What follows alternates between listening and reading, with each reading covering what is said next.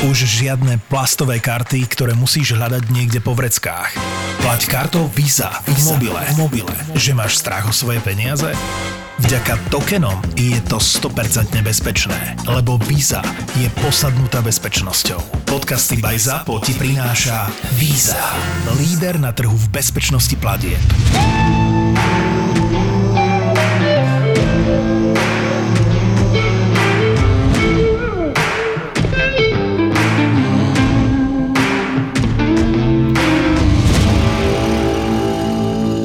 Mňa zaujíma, že ty keď si prišla s nimi do tej reklamy, tak uh, ako si to riešila potom s Luizou, v akom veku bola, alebo mala si pomôcť, ako si to No, mala ty nastavené? Ja mám toho manžela takého, ktorý pracuje vtedy, keď ja som bola doma. Čiže Ste ja sa- som sa večer vrátila a Janko mohol ísť na koncert. Takže to Áno. bolo také, že to celkom vychádzalo. No. Že ste sa striedali Mhm, vlastne. No tak to je ten lepší prípad, že keď ty nemáš ale manžela, ale by sa... Luisa bola s nami v tisícich štúdiách, tisícich uh, filmovačkách a neviem čo. Možno je to aj niečo fajného dalo do života, ale bolo to aj vďaka teda tomu zvláštnemu stretu, že ja agentúra firma a on umelec po večeroch. No ja keď hovoríš o tom, že Luisa chodila na tie rôzne pracovné meetingy s tebou, tie stretnutia, tak ja si pamätám dva. Jedenkrát mi nevyšlo, lebo ja sa snažím, ja tým, že robím moderátorku poväčšine, tak je to veľakrát, že sa musím sústrediť, musím byť na pódiu fyzicky, to dieťa by tam s tebou úplne nemuselo byť. Ale raz som išla na generálku, som zobrala generálku odovzdávania cien obchodného charakteru a hovorím, že počúvajte, že je to OK, ešte to bolo počas covidu, Sára mala možno rok, ešte to bolo hybridné, že aj pár ľudí tam a potom sa to vysielalo, či sme museli aj tú techniku vyskúšať. A oni, že jasne v pohode dojde aj s malou, veď to za, za hodinu to dáme. Samozrejme, že to za hodinu nedali, tak prvú pol hodinu som bola na pódiu, v jednej ruke som mala mikrofón a v druhej som mala Sáru na prse, aby bola akože pokojná. Všetci ostali takí, akože tvárili sa všetci, že nič, ale, ale veľa tých chalanov si vychádzalo zapáliť, Áno. lebo nevedeli kam s očami, vieš, že proste, akože, a teraz Tento prichádza pohľad. generálny riaditeľ a do toho, vieš, som mala to, teda to poprsie vonku, lebo však Sára sa proste krmila, aby bola pokojná a druhú pol hodinu alebo ďalšiu hodinu ju tam každý z toho stafu, z toho personálu nosil nejakú chvíľu. A normálne som potom ich počula v zákulisí a hovorila, že ty si ju mal len 5 minút, ja som to mal, choď si ju ešte, zo- ja som už bol. Vieš, normálne sa všetci striedali a všetci ju ponosili. Ale ako spravili sme tú generálku, ale keď som to robila rok na to, tak v maili na záver bolo, že iba nám daj vedieť, či prídeš aj s malou, aby sme posilnili stavy. takže, takže Výborné. už som ju nezobrala. A teraz nedávno som bola zase so, Šimonom, so synom na jednom, to nebolo pracovné, to bolo skôr také uh, networkingové, také spoločenské stretnutie programu Teach for Slovakia. A tam sa zľutoval taký pán, lebo Šimon nie je typ, že si sadne a teraz sa hrá niekde. On vyliezol na nejaký stôl, potom na nejaké schody, potom odniekiaľ spadol. A bol tam taký pán, ktorý hovorí, že vieš čo, že ja ti ho zoberiem na chvíľu, že aby si sa už porozprávala, teda keď si tu. Počujete, oni odišli asi na 15 minút. Von, to bolo pri Eurovej, sa prechádzali po nábreží, no sa rozprávali, on mu tam niečo vysvetloval. A ja som bola úplne hotová a vravím, že počúvaj, môžem ti zavolať normálne, že ti zaplatím na budúce, lebo ty si ho tak zabavil. A on že nie, ja mám tri dospelé deti, toto som zažil teraz a chcem to zažiť až pri vnúčatách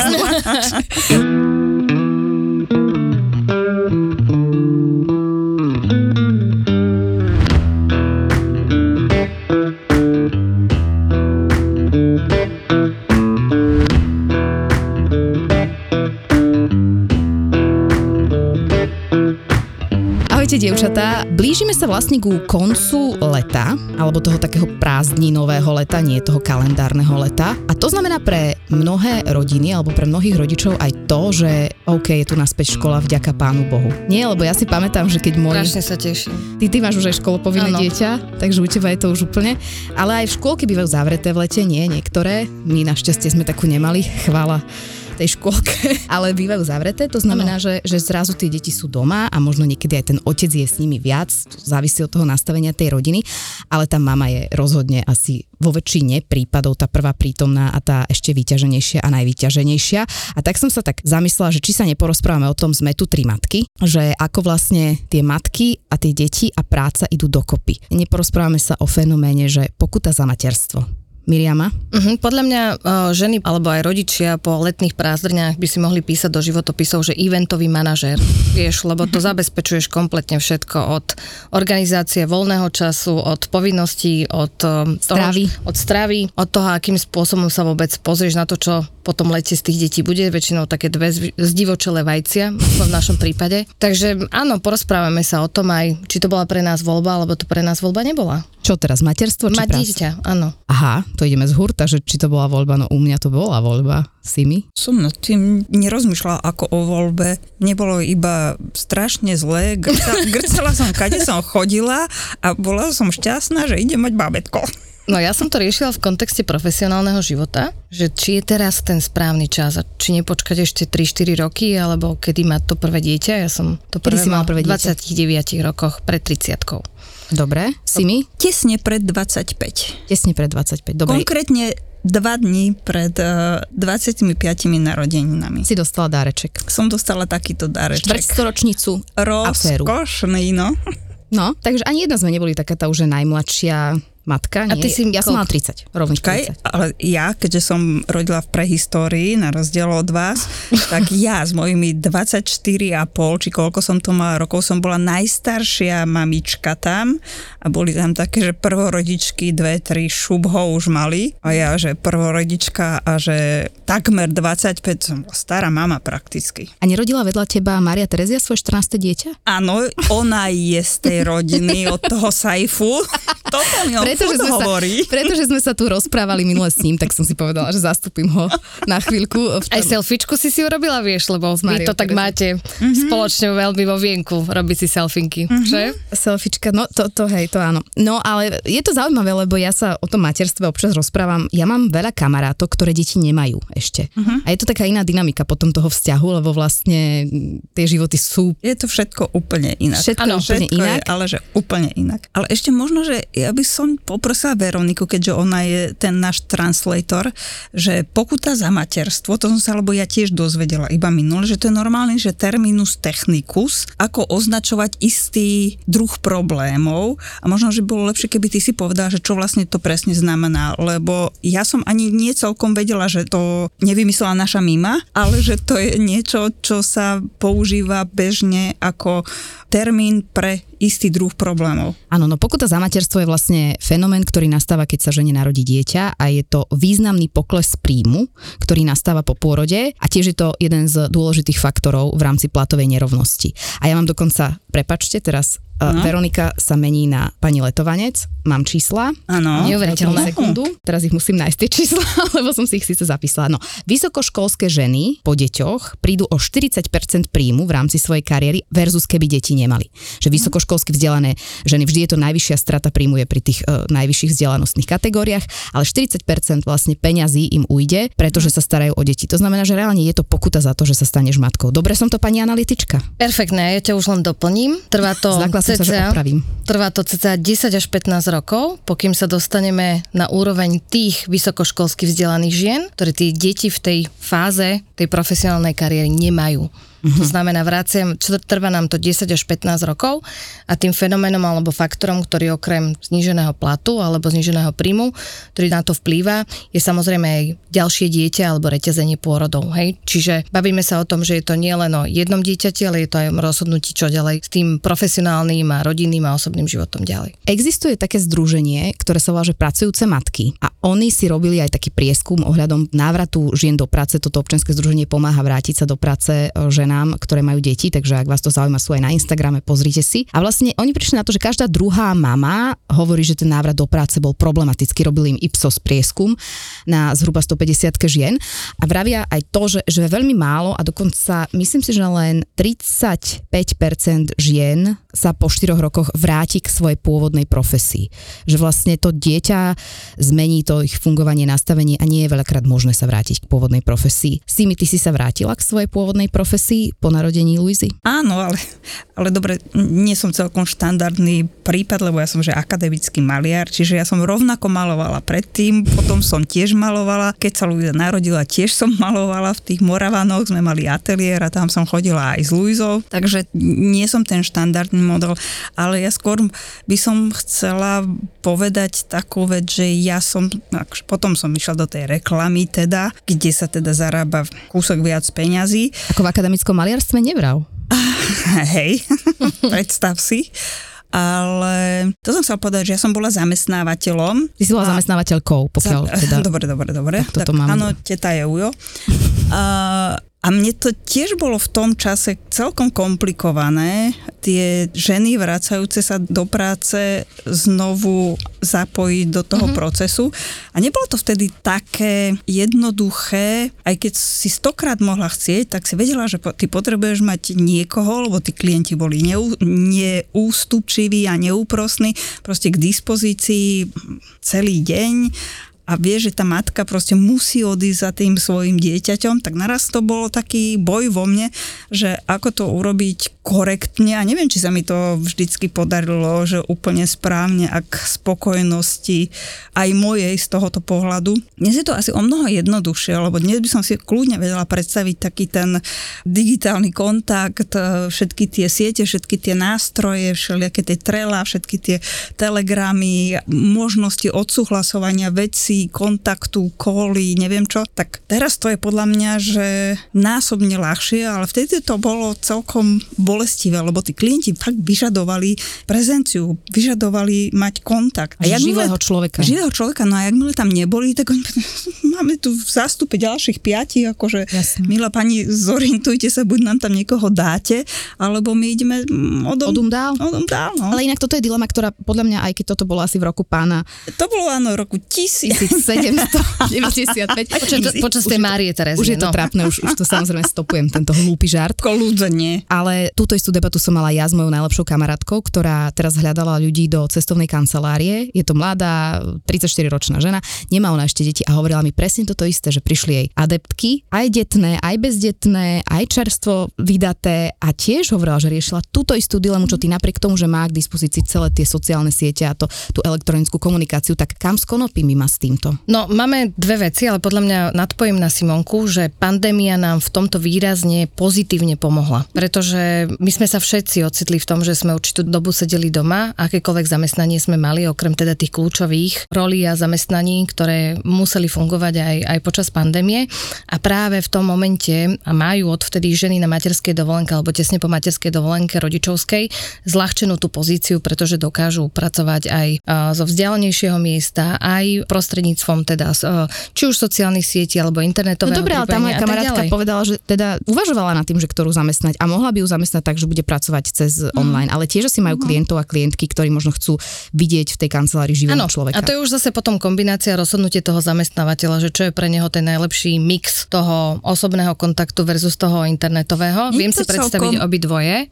To nie je celkom rozhodnutie toho zamestnávateľa, lebo ten zamestnávateľ má tiež nejaký tlak a ten tlak spočíva spočíva v tom, že musí tým ľuďom dávať prácu a on tú prácu bude mať vtedy, iba ak bude dokonale slúžiť klientom. A ak ten klient povie, že nebudem ja čakať do zajtra, keď ty nemáš k dispozícii slečnu, ktorá sa, alebo pani teda, ktorá sa mi bude venovať, no tak ja ťa vymením. Áno, to, s čím máme problém, je v podstate využívanie žien, ak to mám takto povedať, alebo zamestnávanie žien, ktoré majú deti medzi 0.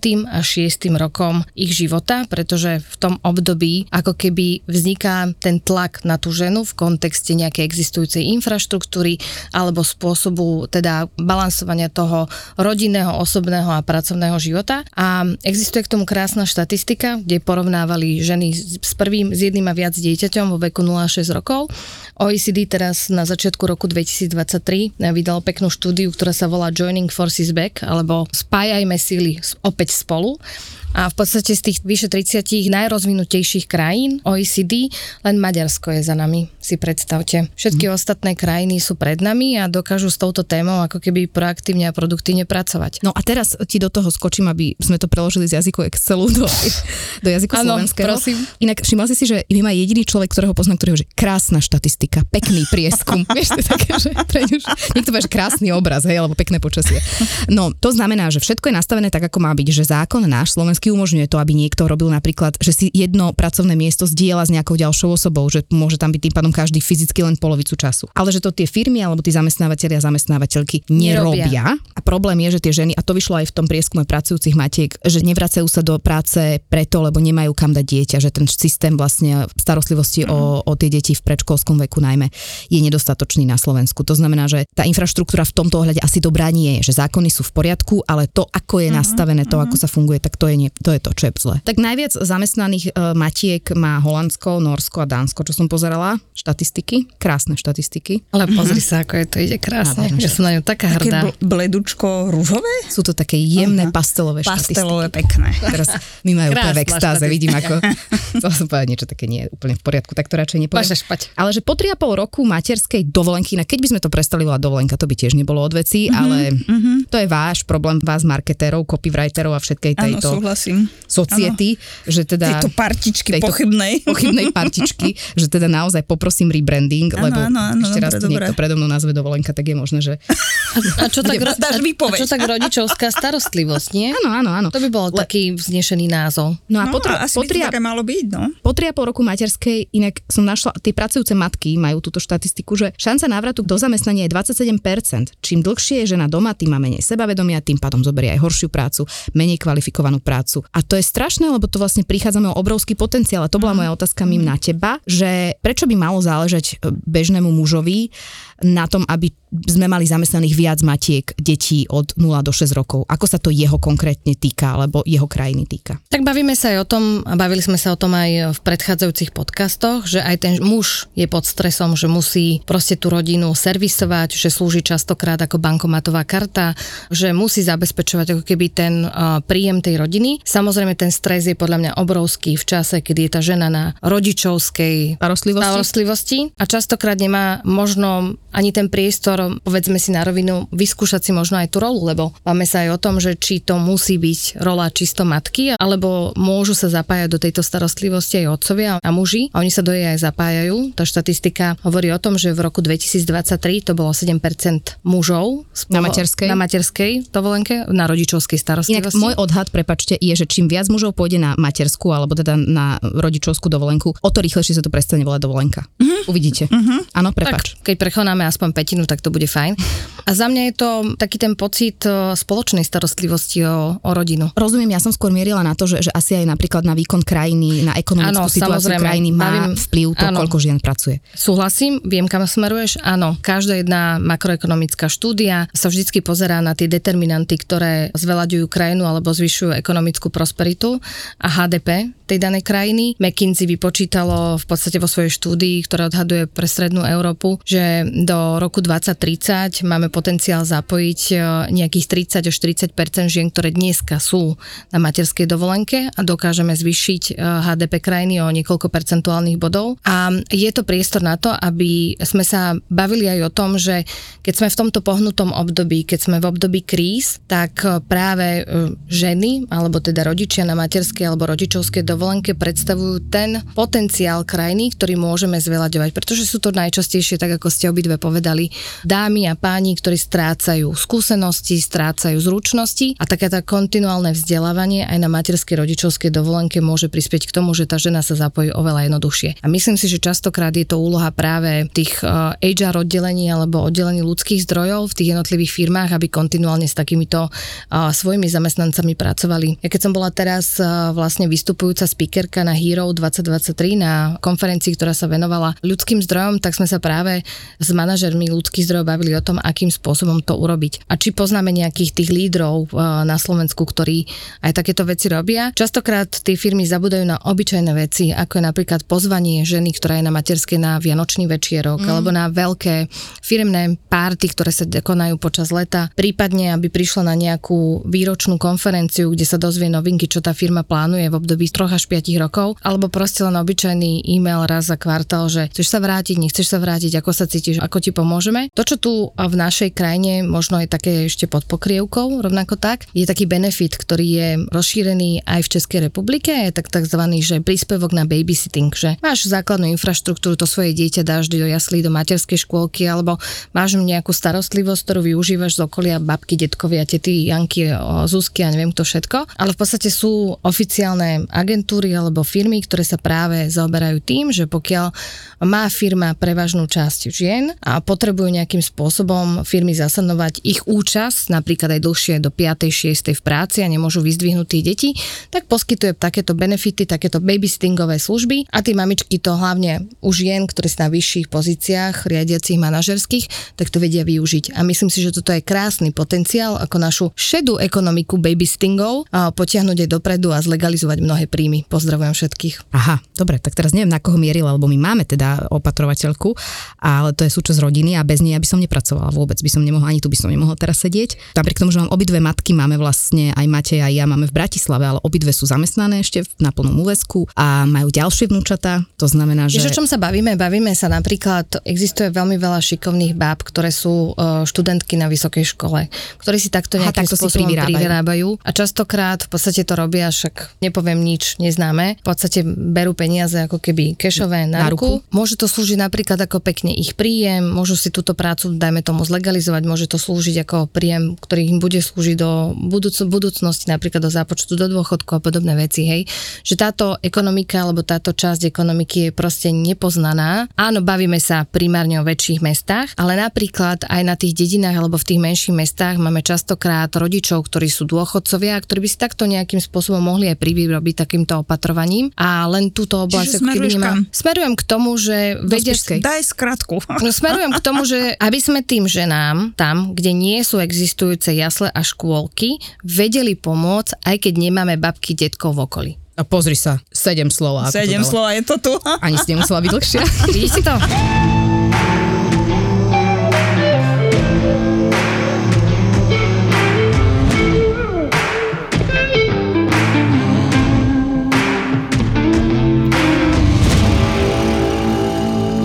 Keď hovoríme o tých súkromných jasliach, to je asi ďalšia vec, že ono to nie je lacná vec, ani súkromná škôlka, kde keď dáš dieťa, neviem koľko stojí kde, ale v hlavnom meste to je 500-600 eur.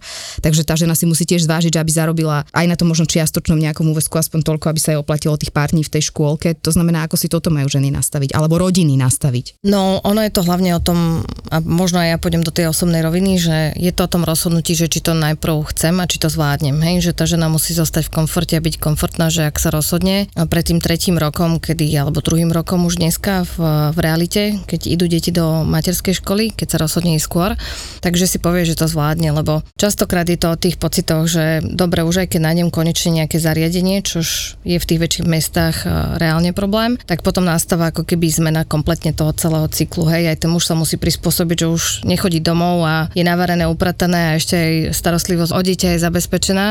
Začína To u nás to byť ani big mess, veľk, veľký neporiadok aj v hlavách, aj, aj vo, v domácnosti, aj vo všetkom, kým sa to nejakým spôsobom utrasie.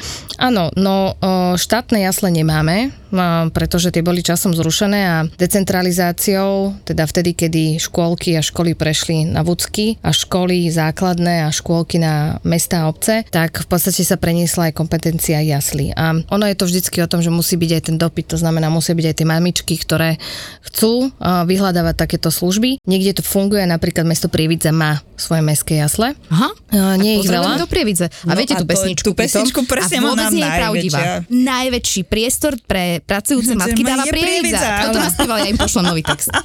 Um, alebo potom tým druhým, druhým spôsobom je, že si tá firma povie, že má dostatok žien, alebo respektíve má svoje zamestnankyne, ktoré nejakým spôsobom uh, vytvárajú ten dopyt, aby sa vytvorili firemné školy, škôlky alebo jasle. Jediná otázka toho celého je vlastne udržateľnosť tých projektov a tých iniciatív. Čiže nájsť um, takéto zariadenie alebo, alebo vybudovať túto infraštruktúru je kombinácia vecí. Vidíme, že súkromný sektor to dokáže, ale teda za extrémne vysoké peniaze. Uh-huh. Jedna z vecí, ktorá nám v tej, ak som hovorila, že zákonný systém funguje, tak o, jedna z vecí, ktorá nám chýba je teda flexibilný rodičovský príspevok. Čo to znamená? Flexibilný rodičovský príspevok je o tom, že dneska žena buď nepracujúca alebo pracujúca dostáva mesačne na dieťa 270 versus 370 a niečo malých eur až do 3. roku veku dieťaťa. A v Čechách to funguje, že žena sa môže rozhodnúť, že nebude poberať tento, že sa vráti na pracovný trh skôr, napríklad v 1,5 roku a ten príspevok sa jej zvýši alikvotne voči tomu, ako by to poberala do troch rokov, čiže zdvojnásobí sa jej v tom 1,5 roku. Čiže keď to zjednodušíme, že rozhodne sa po troch mesiacoch, že chce ísť naspäť do práce, lebo má to zariadené, tak dostane celú tú čiastku, ktorú by dostala, aj keby bola 3 roky doma. Áno, že a nemotivujeme byť ženy to len 3 roky doma, viac. ale motivujeme ich ich na to, že tie peniaze dostaneš akokoľvek sa rozhodneš. Áno, inak. A ešte ja mám sesternicu vo Švedsku, kde ona a jej manžel sú lekári a tam, aby tieto peniaze mohli vyčerpať a oprav, alebo ja to viem len od nej z, z rozhovorov, tak aby dostali tie peniaze, musia sa striedať, že aj ona s manželom, že 6 mesiacov bola ona doma, 6 mesiacov je on mm. doma s deťmi a vlastne takto to majú dvoch synov malých a takto to striedajú a tým pádom vlastne ani ona ako doktorka ne, nepríde až tak o toľko v tej práci a v tej mm-hmm, praxi, praxi, lebo sa tam je nutená po pol mhm. roku vrátiť. Po Švedsku je to povinné, mandatórne, u nás je to voliteľné, čiže dneska sa muž môže rozhodnúť, že nadpojí materskú ženy svojou materskou ďalej a to je tých 7% mužov, o ktorých som hovorila, že dneska na Slovensku je. Hej? Čiže tých mechanizmov, ktorých funguje viacero, tento spôsob a tento flexibilný rodičak by vytvoril aj hotovosť, alebo teda peniaze pre tú ženu, ktorá nejakú rezervu, ktorú by použila napríklad na zaplatenie teda jasly alebo škôlky alebo akéhokoľvek iného zariadenia, napríklad aj tej babysterky alebo čohokoľvek iného. A som pri mojej obľúbenej téme. V roku 2019 sme sa to ešte za vlády Petra Pellegriniho snažili presadiť a jediný dôvod, prečo to neprešlo, je bol tlak konferencie biskupov Slovenska. Predsa žena má sedieť doma do troch rokov veku dieťaťa, pretože kultúrne, spoločensky aj teda vzdelávacím procesom je to pre to dieťa najvyzretejšie, takže vtedy to neprešlo z tohto dôvodu. To naozaj neprešlo tento flexibilný ano. rodičák e, pre konferenciu biskupov a ich tak. Dobre, tak aby, aby mi nestúpol tlak, lebo je tu dosť veľa stupňov a, a mohlo by ma aj poraziť a neviem, či môj muž by chcel byť s tými dvomi deťmi sám, tak e, poďme od tohto, ale je to super zaujímavé. Ty si asi vtedy pracovala na úrade vlády, na úrade vlády, videla z prvej áno. ruky, že ste mali tento záujem. V Česku to teda takto funguje, u nás je to problém, lebo pozdravujem. čo je zaujímavé, že sa to akoby nevie. Nevie sa to, ja to počujem prvýkrát od nej. No už, už nevie sa to. A, pr- a Prečo sa to nevie? Veď, veď to je podľa mňa dôležitá informácia do spoločnosti, že to je konkrétne konferencia biskupov a že to je konkrétne tento dôvod a že ste neprešlo... komunikovali, mali ste si nájsť reklamnú agentúru, hm? Simonka Co a hneď. Simonka Bolo pred voľbami, tak sa nejako všetci tvárili, že toto by mohol byť problém, lebo KBSK... Konferencia biskupov Slovenska. Áno, je to reálny fakt, ako tam nebol iný dôvod, rozoberalo sa to za viacerými zatvorenými dverami, prešli od vtedy 4 roky, myslím si, že môžem o tom hovoriť otvorene aj v kontexte toho, že ma to neus- nevyslovne hnevá, ak mám byť slušná. To si ešte veľmi slušne povedala. Tak, pretože tam žiaden racionálny fakt, argument alebo čokoľvek nie je, pretože dneska to má byť o tej ženi a jej vlastnom rozhodnutí, nemá to byť voľba, je to, má, má to byť jej rozhodnutie. Akokoľvek sa pohne dopredu s tou rodinou alebo s tým dieťaťom alebo s akýmkoľvek rozhodnutím, ktoré v živote chce urobiť. A pokiaľ je veriaca, tak nech to kľudne robí tak, ako je to KBS odporúča.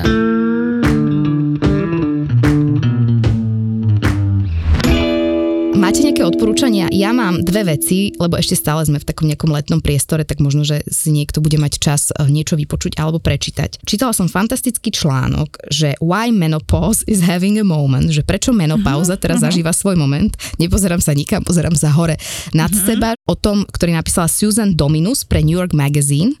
A ak náhodou sa vám ho nechce čítať, tak je aj ako podcastová epizóda The Daily, teda podcastovej show New York Times.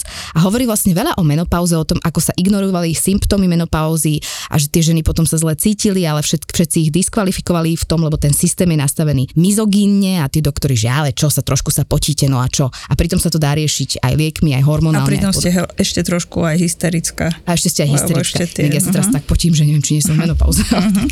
to, takže to je jedna vec, je to naozaj uh, veľmi dobré. A druhé je výskum stredovekých žien v podcaste Dejiny. Vidíš, vidíš, to je, no, to je super, to si vypočujem. Vypočuj si to. Agata Šustová Kristová Drelová, to je moderátorka toho podcastu Historička, sa rozpráva s historičkou a popularizátorkou dejín stredoveku Danielou Dvožákovou a rozprávajú sa aj a, o tom, už teraz sa teším. Ako tie rôzne ženy, ako šľachtičné žili, aha, ako žili bežné aha, ženy, aha. že sa robili prieskumy. No nechcem vám povedať všetko, milí ľudia, čo nás počúvate, lebo si to nevypočujete, ale je to naozaj extrémne zaujímavé a zistila som, že vlastne akože posunuli sme sa od toho stredoveku, ale nie až tak markantne, ako som si myslela. Takže toto sú moje dve odporúčania. Ja mám na film odporúčanie. Plat platforma Netflix zverejnila slovenský film, o ktorom som veľa počula a veľa čítala už predtým. Je to vlastne asi pol roka neskoro, čo toto hovorím, lebo premiéru mal niekedy začiatkom roka ten film Napísala ho veľmi šikovná scenáristka, že Hanka Lasicová a oni aj s Magdou ho veľmi promovali a ja som si tak pozerala na to, že á, promujú takýto film, napísali, že fajn.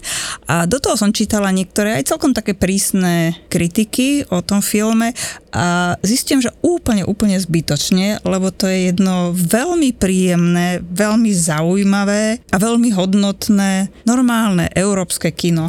Už o ňom hovoríš minútu a pol, Výborne. ale nepovedal si ešte názov toho filmu. Volá sa Slúžka. Tak výborne, ďakujem ti veľmi pekne. Mimuška. Ja pôjdem do takej inej sféry. To, že mm, všetkým odporúčame viac sexovať, to sme si povedali uh, pár To je- podcastov dozadu. to, to podľa mňa ten Excel, to z toho muselo vypadnúť. Vieš, Veď dala tam, že summary. Veď ten náš krásny to minulý podcast o tom hovorí, že nikto z nás sa nechce uh, cítiť ako, ako tí vdovci, ktorí sexujú toľko, koľko sexujú, ale uh, ja by som odporúčala aj inú fyzickú aktivitu. Uh, bude sa v Nedá sa prestať smiať. Prepač, ale ty si odporúčila naozaj to. ľuďom, že aké máte odporúčať? Viac sexujte? Veď je to krásne, nie? No, ale teda chcela som ako keby, chcela som premostiť z nášho minulého podcastu do nášho súčasného Dobre, možno podcastu. niekto nás minule nepočul, už nepremostuje a povedz. Dobre, a bude sa konať v Košiciach stýročník Medzinárodného maratónu mieru, tak eh, by som chcela všetkých podporiť aj v tom, ak eh, máte záujem, aby ste behali viac. Ja som sa teda prihlásila do štafety, idem tam behať. A budeš mať žlto-modré tričko? A ešte neviem, aké budem mať Aj, tričko. žlto-modré tričko. Žlto-modré. Áno. Ukrajinské. Ukrajinské. Áno, ja tomu rozumiem, neviem, som... Lebo to slovo mier v dnešných dobách nám vykradajú fašisti a extrémisti, tak si myslím, že by bolo fajn to tam pripomenúť takto. Daj si Dobre. žlto-modré, kúpim ti ho. Neurobíme si sústredenie, že ju pôjdeme povzbudzovať, lebo aj môj muž A ide bežať. Áno? Aha, Vieš? OK. A my si, si tam budeme povzbudzovať. Aha. Dobre, Dobre. dobre, tak prídite. Tak sme si dohodli team building, že my. Áno, aj kľudne si dám tričko žlto-modré, ja som Yes. úplne OK. Yes, mám to. Aha, akciu nemoderujem a nemanažujem, takže áno, dobre, dám sa nahovoriť. To je jedna z vecí a tá druhá z vecí, ktorá je, že aj keď si úplne myslíte, že vám úplne nahoubí, tak váš deň môže byť krajší. horšie. Aha, dobre, lepšie A stalo sa mi to teraz v sobotu, keď som bola v Žiline o, so svojím synátorom, ktorý bol na karate sústredení a išli sme si s priateľmi, dvoma rodičmi ako jedného ďalšieho chlapca sadnúť a v Žiline do jednej kaviarne. Boli sme traja, on s manželkou a ja tretia takmer 40 ročná a pani sa ma spýtala, že čo si dáte na pitie? A ja hovorím, viete čo, že limonádu a kávu? On, že kávu? A taká mladá? A tak som si povedala, že vlastne Pani bola nevidomá. a pani bola tak asi podľa mňa o 10 rokov mladšia ako ja, ale vyzerala byť celkom príčetná, tak ju strašne pozdravujem, pretože mi urobila neuveriteľne krásny deň. Tak e, do, do popisu tejto epizódy dávame meno tej kaviarne, keď si bude chcieť ísť niekto zdvihnúť sebavedomie v Žiline a okolí, tak nech sa páči, ja si kúpujem listok na vlak. Tak to je veľmi pekné, ale ďakujem veľmi pekne a budem sa tešiť, e, keď sa materská dovolenka bude volať rodičovská starostlivosť. Á, pekné. A ozaj sledujte nás na Instagrame žemi potržník 2020. Ahoj. Ahojte. Ahojte. Mám teda tento predpojatý strach, že hoci čo dám najavo, emóciu, alebo vytýčim si nebude nejakú hranicu, čo sa mi páči a čo sa mi nepáči, tak sa bojím, že ten partner buď sa nahnevá, alebo odíde, alebo stratí záujem. A potom uh, mám z toho také všelijaké stavy v hlave, čo s nimi teraz bojujem aktuálne. Vyhorenia, úzkosti a také tie všelijaké stavy v hlave. Každý máme diagnózy nejaké. Áno. A treba o nich rozprávať. Čo mňa doviedlo k psychologovi? Ja by som to povedala. Objav ďalší originál od ZAPO. Skupinová terapia.